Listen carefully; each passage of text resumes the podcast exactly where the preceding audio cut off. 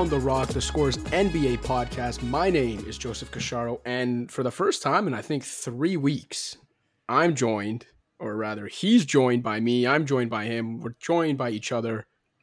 Fellow co-host Joe Wolfson. Wolf, what's up? Not much, man. Certainly, basketball is the thing that's on everybody's minds right now, right? Nothing else important going on in the world. The NBA PA tabulated 450 votes a lot quicker than Nevada can tabulate about 20. Yeah, I mean, shit, we're we're out here recording at midnight. Yeah. And uh, these these vote counters in Nevada are just like counting 2,000 ballots and calling it a day at like six o'clock, hitting the roulette tables. Yeah. What's going on, man? Um, also, today I learned that apparently in the states, uh, poll workers are volunteers; they're not paid. What what's going on? I don't know. I mean, I, w- let's not go down the rabbit hole of trying to decipher uh, the way U.S. elections are executed and processed because we'll we'll be here for a couple months, as will those Nevada poll workers. But Well, why we're about here? the vote that vote that everybody actually wants to hear about. Yeah. The NBPA, uh, according to Adrian Wojnarowski, has ratified or is about to ratify the, the NBA proposal to start the 2020-2021 season on December 22nd. Camps would open December 1st. The draft, as we know, is already going to be November 18th. Transaction moratorium should be lifted a, a few days before November 18th. So we're looking at about a week and a half probably until there's deals being made. Free agency is going to start right around there free agents only have a couple weeks before reporting to camp. This is officially going to be maybe not the craziest offseason ever because, you know, the the the guys who are going to change teams and stuff probably, you know, it's an underwhelming class, but and even the draft is underwhelming. But outside of transactions and player movement, it's going to be the craziest offseason from the fact that it's the shortest offseason ever. And I can run down some dates real quick just to kind of give people an idea of how batshit insane this is going to be. But between Woj and some other reporting earlier this week from I think John Hollinger, maybe Shams Charania, what we're looking at is uh, so as I said, December 1st, camps open, three to four preseason games probably per team. December 22nd, the season starts, 72 game season rather than 82 game season. They will be apparently an all star week, probably in March. Uh, the season, the regular season will end in May, mid to late May instead of mid April. Playoffs will then go from late May to late July, with the finals ending no later than July 22nd. The Olympics, which NBA players will be able to take part in if they want, will then start two days later and run from July 24th to August 8th. Don't forget, too, there are also final Olympic qualifiers happening in late June while the playoffs are going on. And then the grand plan is, after all of that, to start the 2021 2022 season on time in October. So if you're keeping up and keeping count, what that means is for teams that went deep in the bubble, like the Lakers and Heat, obviously, who made the finals, they will play portions of three different seasons, plus potentially Olympic basketball, in the span of a year, 12 to 13 months.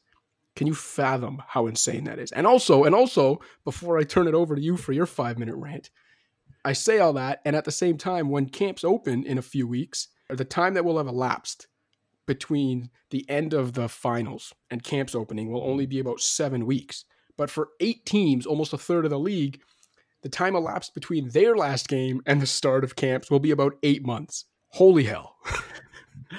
Yeah, I mean, that, that, that's what's so interesting about this too, right? Is like we have the the rest versus rust argument a lot. I mean, this is like it playing out on a on on a grand scale, like you know, nine months off versus for some teams what's going to be, you know, a little over two months. Uh, it's it's pretty wild. Uh, I don't entirely know what's in store. I think it could you know, for all the talk of the weak free agent class and the weak draft and how that could lead to a dull off season, I do think there is a chance here for a frenzied period of player movement, and that might not come to pass. But just given, I don't know, I get this cuts both ways, I suppose, right? Like on the one hand, I think there are all these teams that are trying to compete next year. As much as you know, the Lakers looked like a juggernaut in the playoffs. They're not some overwhelming dynastic force that is going to scare teams off from trying to contend for the title. In the Western Conference, you've got basically, you know, pending Oklahoma City, like 15 teams potentially that are going to think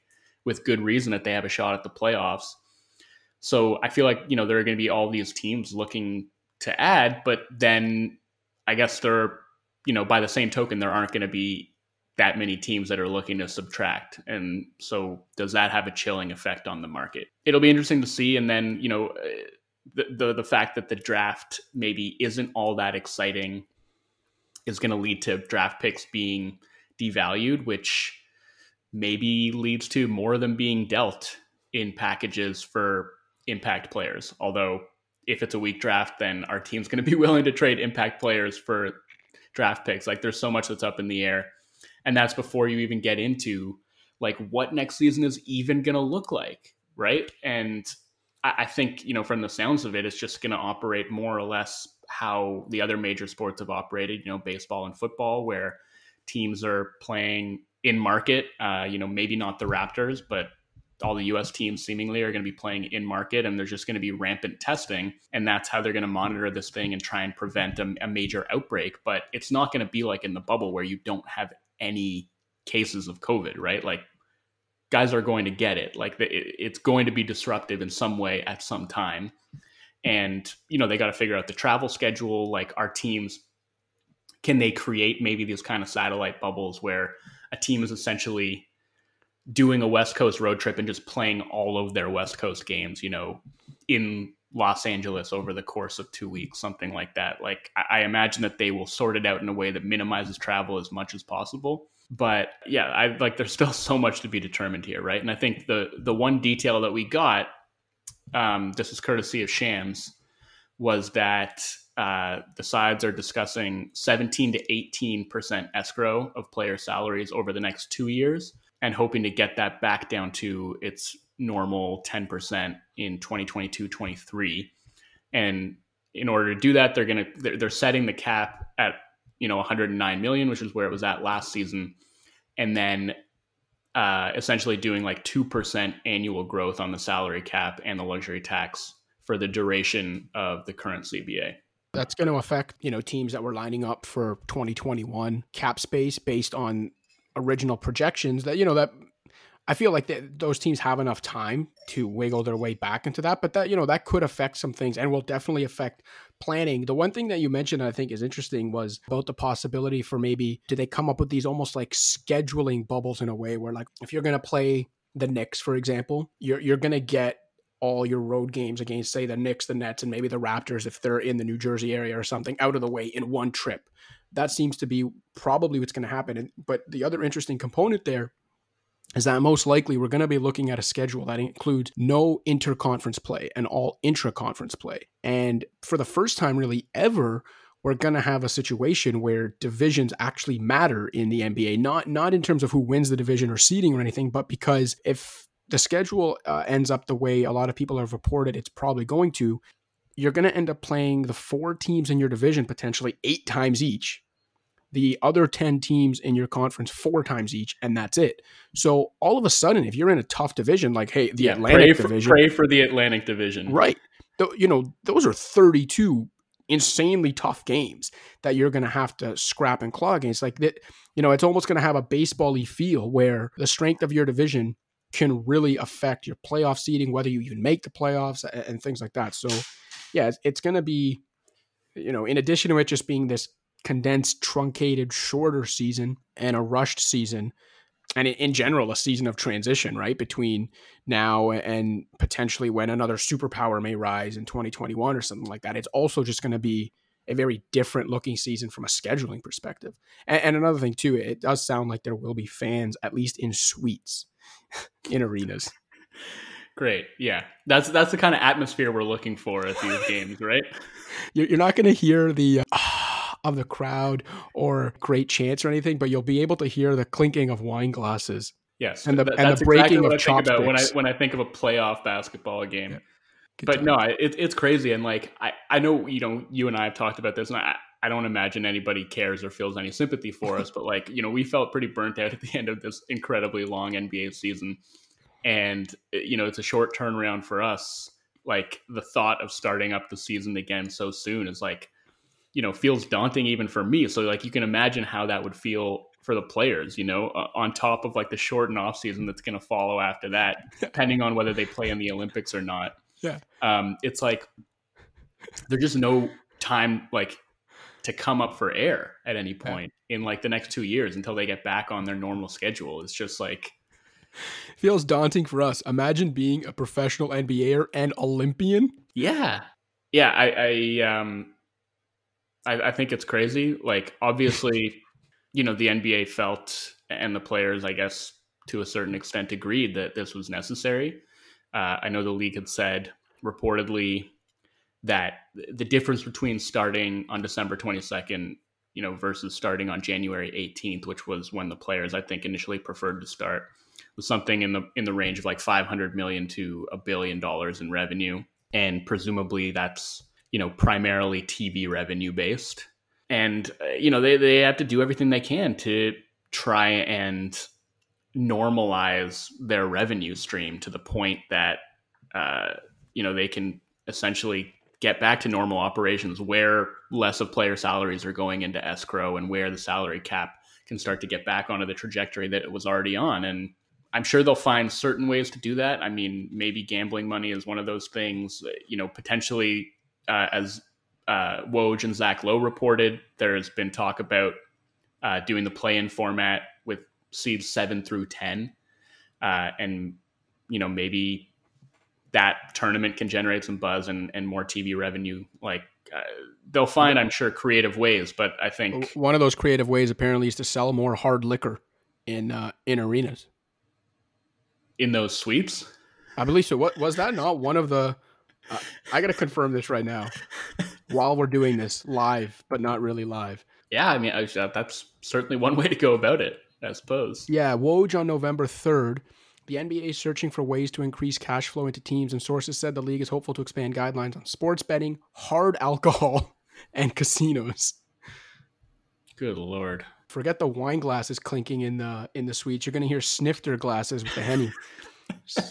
yeah, you think you could identify the the difference between a wine glass and a snifter glass no, clinking? Listen, when you're wafting that cognac in a snifter glass, it hits different. And uh, the lucky 16 people in every arena that will be in suites will know will know what I'm talking about during the 2020-2021 NBA season. But look, I I think a significant portion of the amount that the owners were claiming the difference would be between starting in December and January. I think a significant portion of that was definitely posturing. But I also think outside of the top tier of NBA superstars, the players weren't really in a position to take too much time to think about how much of that was posturing. You know, they kind of had to make a decision. And as we've and other people have talked about ad nauseum over the years, in situations like this, it's billionaires versus millionaires, right? They are all they're all rich, but one class obviously has the advantage here, and it's the owners. And for the guys making forty million dollars in the league, the players making forty million dollars, maybe it doesn't matter as much that one month or whatever um, you know, I think it, it, could have been the difference between what a, a 72 game season and a 50 game season or a 60 game season or something. Maybe if you're making 40 million a year, it doesn't matter as much. But if you're the guy making 2.4 million, it, it does matter. I think at the end of the day, like we talked about so much uh, during even the NBA restart, you know, follow the money when it comes to pro sports leagues, when it comes to most businesses in general, right? Follow the money. And this very hectic short off season that's going to, as I mentioned, lead to a situation where some players will play parts of three seasons and an Olympics over 12 to 13 months. This is the way for them to recoup the majority of their money or, you know, see the most money they possibly can during this time and to also get back to somewhat normal for the 2021 2022 season and have less of the money go to escrow and also, don't forget that 2021 2022 season, the NBA has been planning big things for that season. That's their 75th anniversary season. They do not want that season to be some random outlier and kind of wild card of a season. They would like as much as possible for that season to look and feel as normal as possible from a scheduling perspective with some other wrinkles in there. Which, side note, it, it's actually going to be their 76th season. I don't know if anyone's actually realized this. This coming season is going to be the 75th season but the 76th season will mark the 75 year anniversary of the start of the league. So just just so everyone's aware that I was going to say maybe they just decided to forget that the 98-99 season happened. Like they just wiped it from their memory. I, have been laughing about this every time I see talk of, you know, the NBA planning these like having these grand ambitions for their 75th anniversary season. It's like, okay, cool. The start of that season will be like 75 years to the day or whatever that the NBA launched, but the season itself will be their 76th season. Anyway.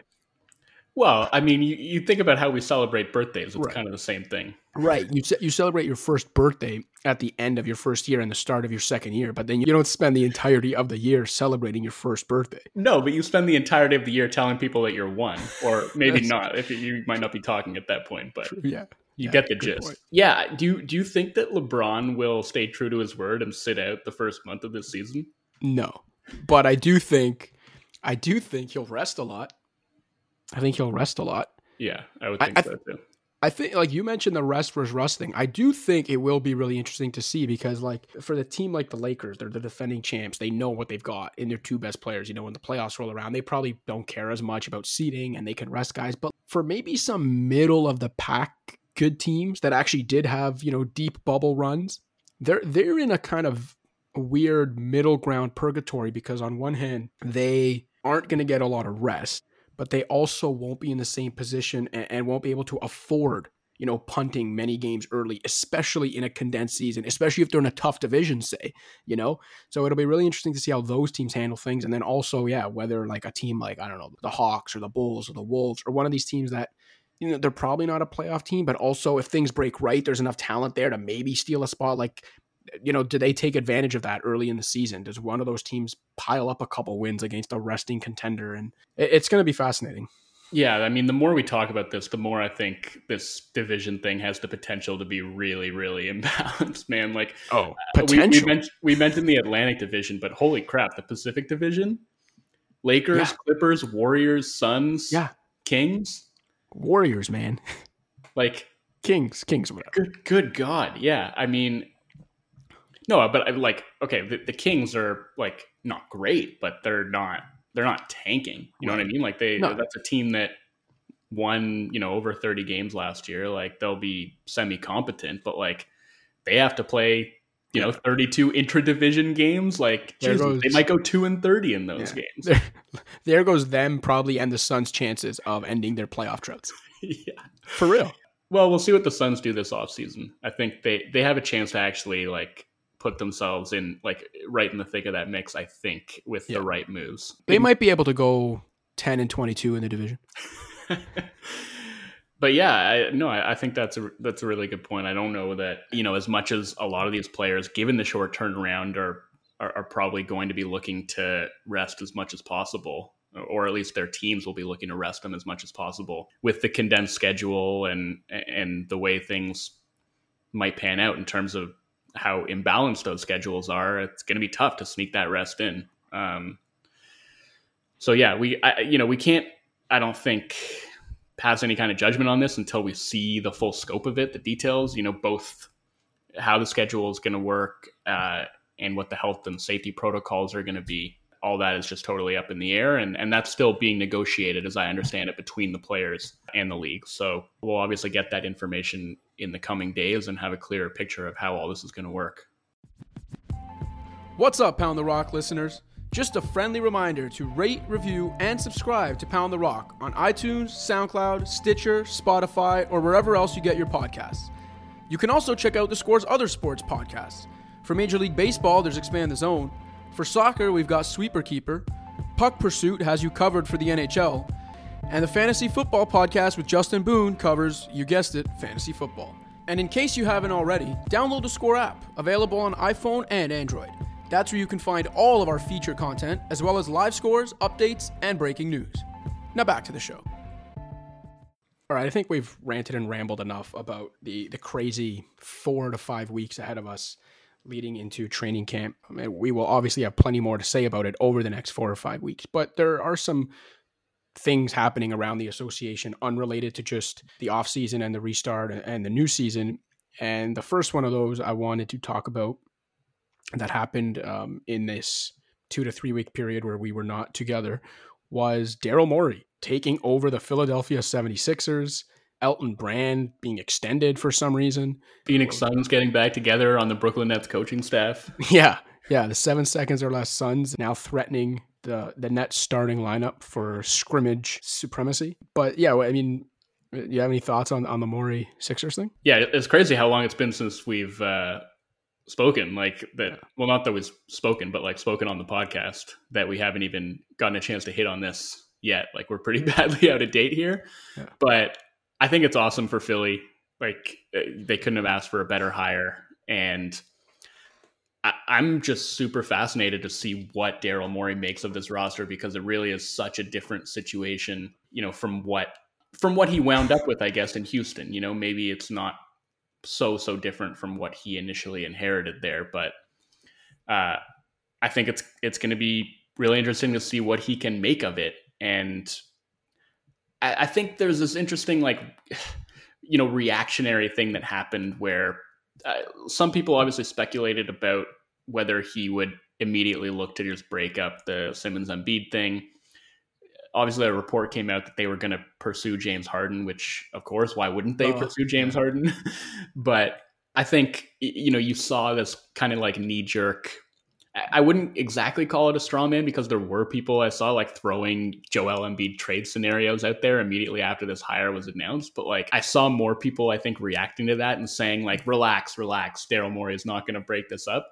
And I, I actually don't think that he will right away, but I do think you know somewhere down the road that might have to happen if for no other reason. And we've talked about this before, but I just don't know how many other moves there are to make with this roster. Like they've remade the roster around those two guys so many times already, as young as they are. And the situation they're in right now, like it, it's just going to be so hard to move those Horford and Harris contracts. And with what else they have as far as you know trade packages that they could put together. Like I guess Josh Richardson is like you know a pretty intriguing trade piece. I, I thought he had a disappointing year. Like I, I, really like. I still like him as a player, but I, I thought he was fairly disappointing this year, and like his salary isn't one that you could use as a placeholder in a deal for like a superstar. And so that gets really tough. And like, I don't know if they're willing to part with Thybulle. It's just, there's not a ton of maneuverability. Like, the one thing is they do have all their own draft picks. And if there's one thing Daryl Morey loves to do, it's trade first round picks for present day help when he thinks he has a chance to compete for a championship. And, you know, by the time he left Houston, do you know how many first round picks there were on that team that were made by the Rockets? Zero. Correct. Zero. Not one.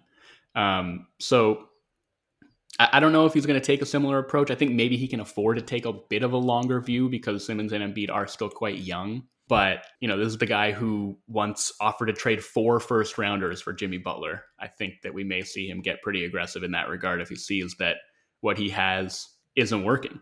And I also think, you know, one well, thing better better four first rounders for Jimmy Butler than for Russell Westbrook, I'll tell you that. yeah, 100%. Man. But yeah, no, I think you know, one thing it, I, I almost feel like the the differences between James Harden and Joel Embiid as like franchise players are like a little bit overstated. I actually think if you can get past the dramatic differences in form, in function, there are actually like a lot of similarities there. Um, and in both cases, I think they are, you know, offensive players with the ability to completely warp a defense. And they're both offensive players that like to play one on one a whole heck of a lot. And so, you know, Harden's mode of doing that is to isolate, and that uh, oftentimes just leads to him dribbling in place and then shooting step back threes. And with Embiid, obviously, it's playing out of the post. But like, if you compare the two, and obviously, you know, the the book on Morey is that he cares about the numbers and efficiency and like how can you squeeze the most out of the players that you have. A James Harden isolation, if you include passes that went directly to shooters, was worth 1.09 points per possession last year, and a Joel Embiid post up was worth 1.13 points per possession. So in terms of kind of like building out efficient offenses around those guys, there are differences because James Harden is an incredible ball handler and passer. And he can set the table for guys in a way that Embiid can't. But I think there can be a sort of similar process there uh, in terms of how you conceive of the roster around a star. Yeah, look, I think obviously the 76ers are in a better position now than they were weeks ago. They are in a much better position with Daryl Morey running the show and Doc Rivers running the team than they were with Elton Brand running the show and Brett Brown running the team. No question to me. Um, again, the, the, brand extension, I don't really understand other than it seems like people around the league like them and relationships do matter. So, whatever.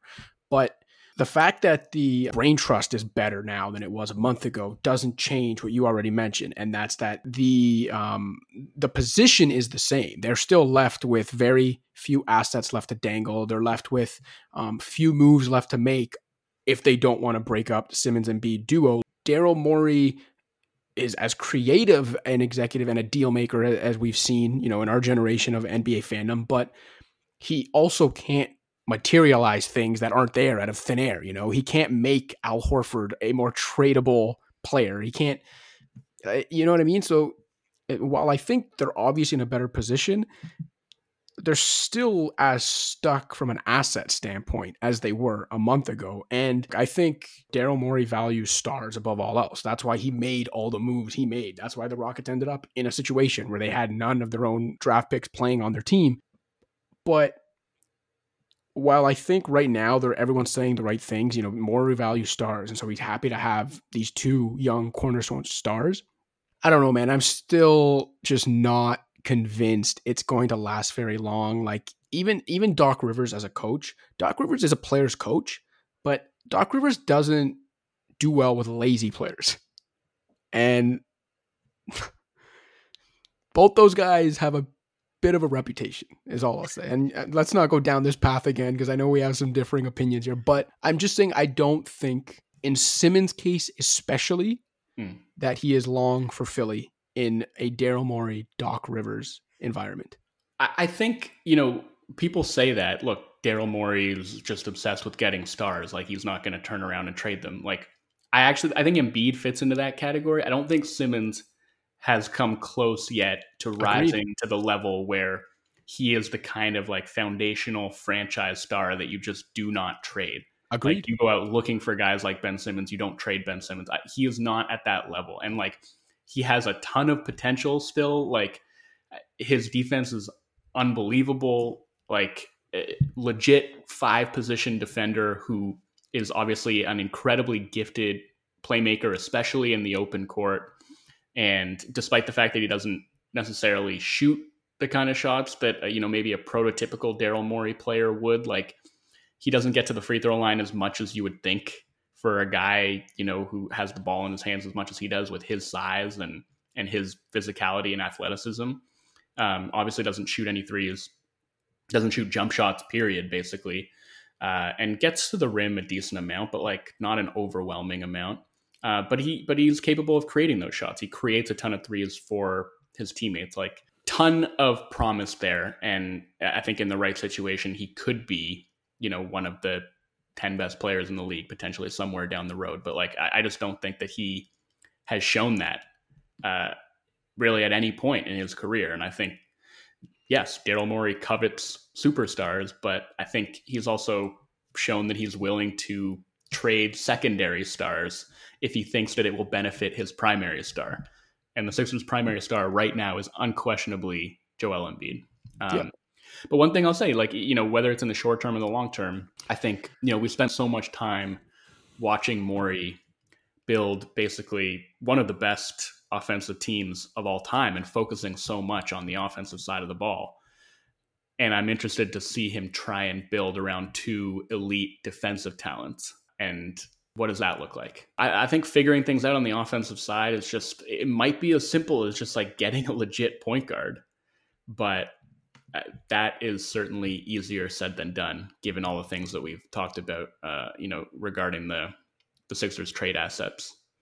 Well, I think that's a good segue to um, uh, uh the final kind of short segment we're going to talk about today. And that is that uh, a report came out from Shams Charania earlier this week that the Pelicans are openly discussing uh, Jrue Holiday in trade talks. The Sixers, uh, you know, uh, we just went over how tough it will be for them to cobble the assets together to make a big splash, but the Sixers are a team that would undoubtedly at least be interested in calling about Jrue Holiday. The Nuggets were mentioned as a team for Jrue. Is there a, place you have in mind that you'd like to see him land? Do you have a you know most likely landing spot? I think we're in agreement that whatever happens, we both want Jrue Holiday to land on a contender and play some meaningful ball because he's a great guy. He's like one of the NBA's great humanitarians, but also, you know, at his best, still a great player, a great two way guard. And I think in a in a system where you know, he doesn't have to be relied upon maybe as much on the offensive end, and he can just kind of be a bit of a floor manager offensively, do his thing defensively, kind of maybe slot in as like a number three guy, whether it's on a team like Philly or whatever. I think it would be a perfect role for him, and you know, it, the guy deserves a chance to contend sooner or later. Yeah, honestly, all I've been thinking about since I heard that the Pelicans were listening is Warriors. Like, wow, number two pick, Wiggins, done deal and I think the Pelicans want Andrew Wiggins though. No, I don't. But I think they would absolutely want the number two pick in the draft. I mean, they're building around a, a you know a 23 year old in Brandon Ingram and a 20 year old in Zion Williamson. Jrue Holiday is 30. He is potentially a year away from free agency, and this is where it gets tricky for Golden State, right? I don't think they do this without some assurance that either Holiday is going to pick up his option for 2021 22 or he's open to signing an extension. But if those things are true, like if if they think that he'll pick up that option and they can have him for two years rather than one, or if they think that he's willing to extend, I think that just makes a whole lot of sense to me, man. And, and I don't know, maybe in in most other years, like the number two pick would probably be too valuable to give up for a 30 year old fringe all star. But I think given the you know with this draft class and the Warriors specific situation where they've got three Hall of Famers who are like at the tail end of their primes. Steph's going to turn 33 next year. Draymond and Klay are going to turn 31. You have this window. You have this draft pick that's valuable, but it's a weak draft class, and you can still hang on to that Minnesota pick for next year. Which even if it doesn't people, wind people up, forget about that Minnesota pick. Everyone talks yeah. about the number two pick this year, and they forget that they've got the Timberwolves pick next year. Which, like, I've heard people saying, like, just based on how much deeper next year's class is supposed to be, like, even if that pick winds up at like seven or eight, I've heard people say that that could be a more valuable pick than number two in this draft. Which, I, I mean, I don't know if that's true. I don't know if I believe it, but like, the fact is, they have that pick. They'll have another crack potentially at getting, you know, a bridge player. And in the meantime, like my philosophy on this stuff has always been if you're a good team, and like the draft picks are tantalizing and like the prospect of extending your window of contention by like nailing a draft pick and getting a superstar who can, you know, essentially do for your championship window what Kawhi Leonard did for the Spurs, that's very enticing. But for me, like I'm taking the known quantity every time. Like the draft is just like it's more art than science and like art is like like uh, uh, like maybe even overselling it like it's random in a lot of ways like i, I don't want to devalue the work that goes into it like the immense amount of scouting that happens like so much goes into the decisions that these teams make it's not like completely random it's not luck it's not a total crapshoot but like i don't know like look at what the number two pick in the draft has produced over the last few years like they, you know, you could be sitting there with Lonzo Ball, who's hey, Lonzo's a nice player, but if I'm Golden State, I would rather have two years of Jrue Holiday than pick up somebody in the draft, you know, who's a caliber of Alonzo Ball. Like I, that's not doing enough for you in the present, and it's not doing enough for you in the long term. And I think if you or know, literally uh, the quality of LaMelo Ball. if yeah, so like if you know, if you know that you can get a player of Jrue Holiday's caliber, even though he's 30 years old and eh, you know the contract situation is who knows. Such a great fit, I think, because he can play on or off the ball. He can run the offense when Steph is on the bench, but he can also play alongside Steph. And perfect defensive fit, right? A guy who can kind of cover for some of Steph's deficiencies and also ease the load on Klay Thompson, right? Who's going to be just like getting thrown back into the fire after 18 months on the shelf. Like, I don't know if he's going to be ready to be tackling the toughest perimeter defensive assignments every night. And so I think, you know, if you're looking at what, what the Warriors' sort of trade options are with that number two pick, if they were looking to get a backcourt player, like I've mentioned before, I think maybe they could target a big man, they could target a wing potentially. But I think you know if they were going to get a backcourt guy, maybe people would say Bradley Beal. I think you know that that would take probably for starters the number two pick and the Minnesota pick. Yeah, he's younger. On balance, I guess you could probably say that he's better than Holiday, but I think I, think, I, I think like vastly. I, I think the gap is big.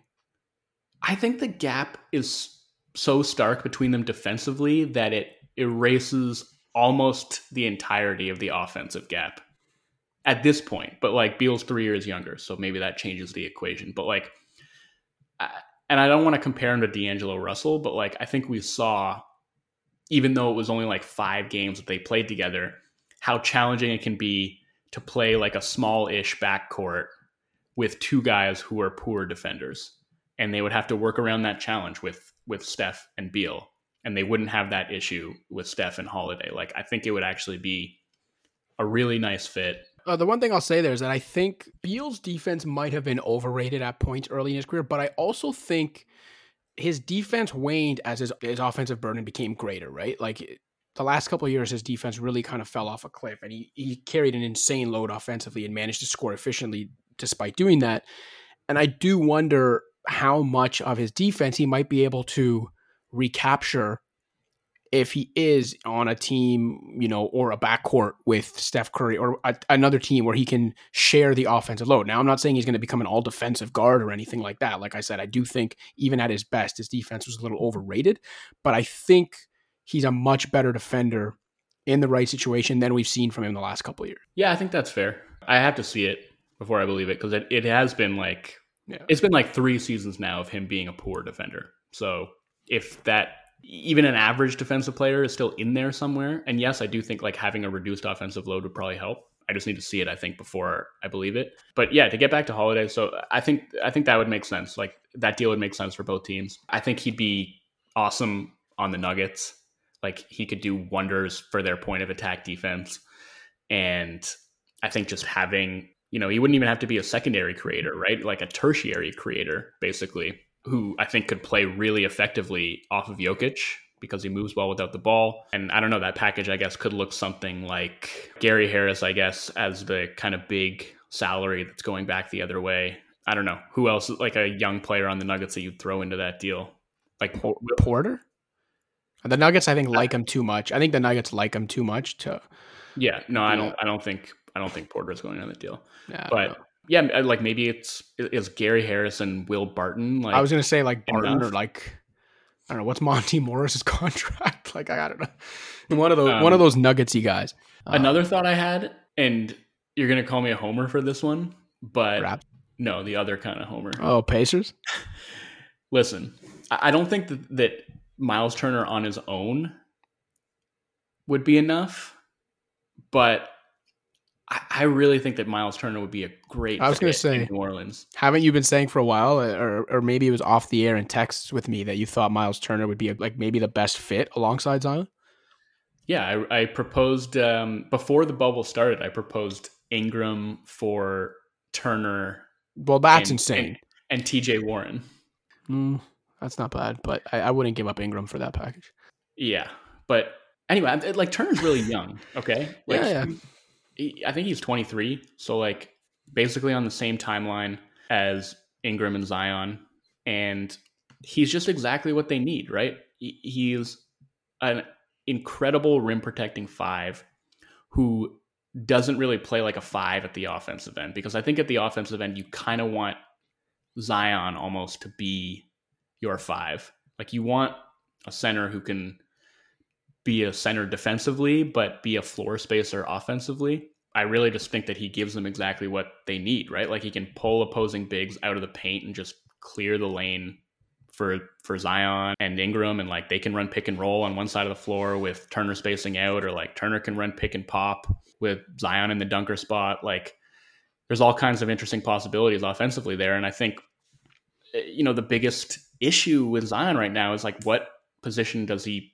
play. Like, and it's more a defensive concern than anything, right? It doesn't really matter offensively, but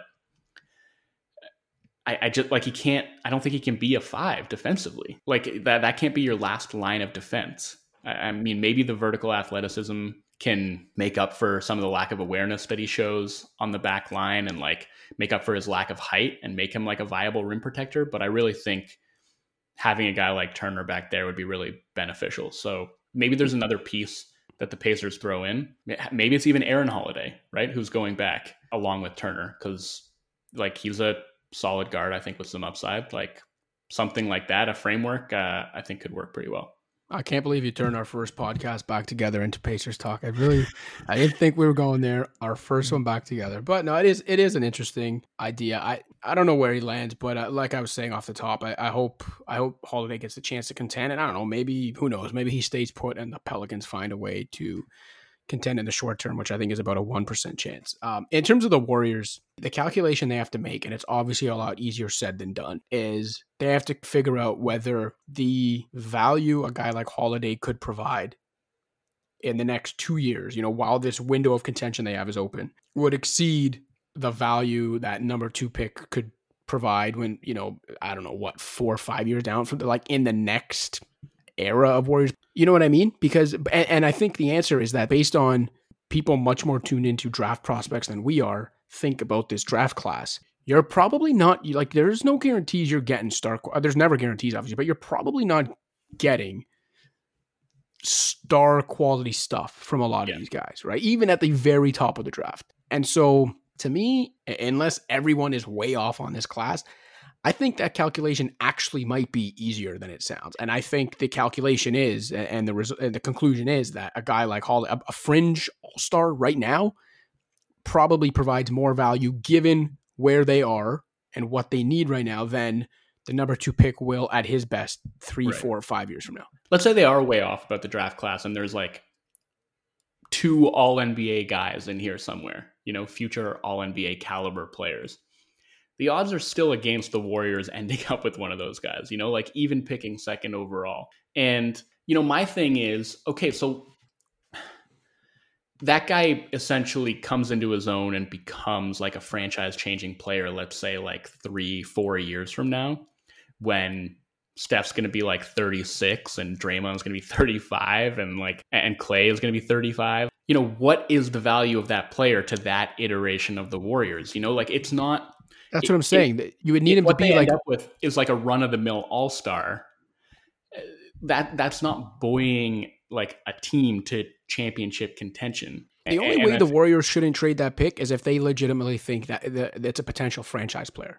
To your to your point, where like four or five years now, when those guys are very clearly out of their prime and they need a legit number one, that they think this guy could be that person. And I, again, based on everything we've read about this draft class, there's not a lot of reason, if any, to believe the number two pick will deliver that guy. Yeah, that's kind of what I'm thinking, right? I think the value that Holiday offers now in terms of just championship equity is very likely greater greater than the kind of championship equity that they would be getting, uh, you know, for whatever future years by making that pick for themselves. So that, that's a trade that I would make if I was Golden State, and, and I think it's a trade I would make if I was New Orleans too. Like I don't think you're doing any better in a deal for Holiday than that asset, you know, that chance to draft a third guy to put next to Ingram and Zion and have them grow together for 10 years potentially. Like, I think you have to jump on that opportunity. And the alternative is either holding out and seeing if you can get a better offer, which I don't think that you're going to, or you just decide you're going to keep Holiday and try to win, but like they're they're not winning anything meaningful in the next two years anyway. So I don't know. I I don't know what those teams thinking is like I so I can't say like whether that deal has any high likelihood of happening or not, but I, I would make it if I was either team. So to me, that's the one like I can look at that deal and be like, this makes sense for both sides, which is why if you ask me, like that's probably the most likely one that gets done. Well, the most likely thing that's going to happen for us right now is we're going to wrap this podcast up. But we we do have a. Well, I was going to say we have a lot of time. We actually don't. We only have like four weeks, but we have a little bit of time to talk about Jrue Holiday and the draft and the Warriors and the Pelicans and what could be a fun offseason over the next four weeks. Literally, that's it. Four weeks from now, training camps will have started. A month and a half from now, basically the season's here. Buckle up strap yourself in. It's going to be quite a ride. uh, before we wrap, I did also want to give a quick shout out to Walter Antunes. I hope I pronounced that correctly. Who tweeted at me saying that he is a big fan of ours and Pound the Rock, which I thought was cool that we got some love and support in Brazil, and we are very appreciative of all our listeners. So yeah, if any if anyone ever wants to reach out and let us know where they're listening from, it's cool to hear from them, and we'll try our best to give them a shout out. So Walter Antunes in Brazil. For Walter, for Joe Wolfson, I'm Jessica Cacharo. Pound the Rock.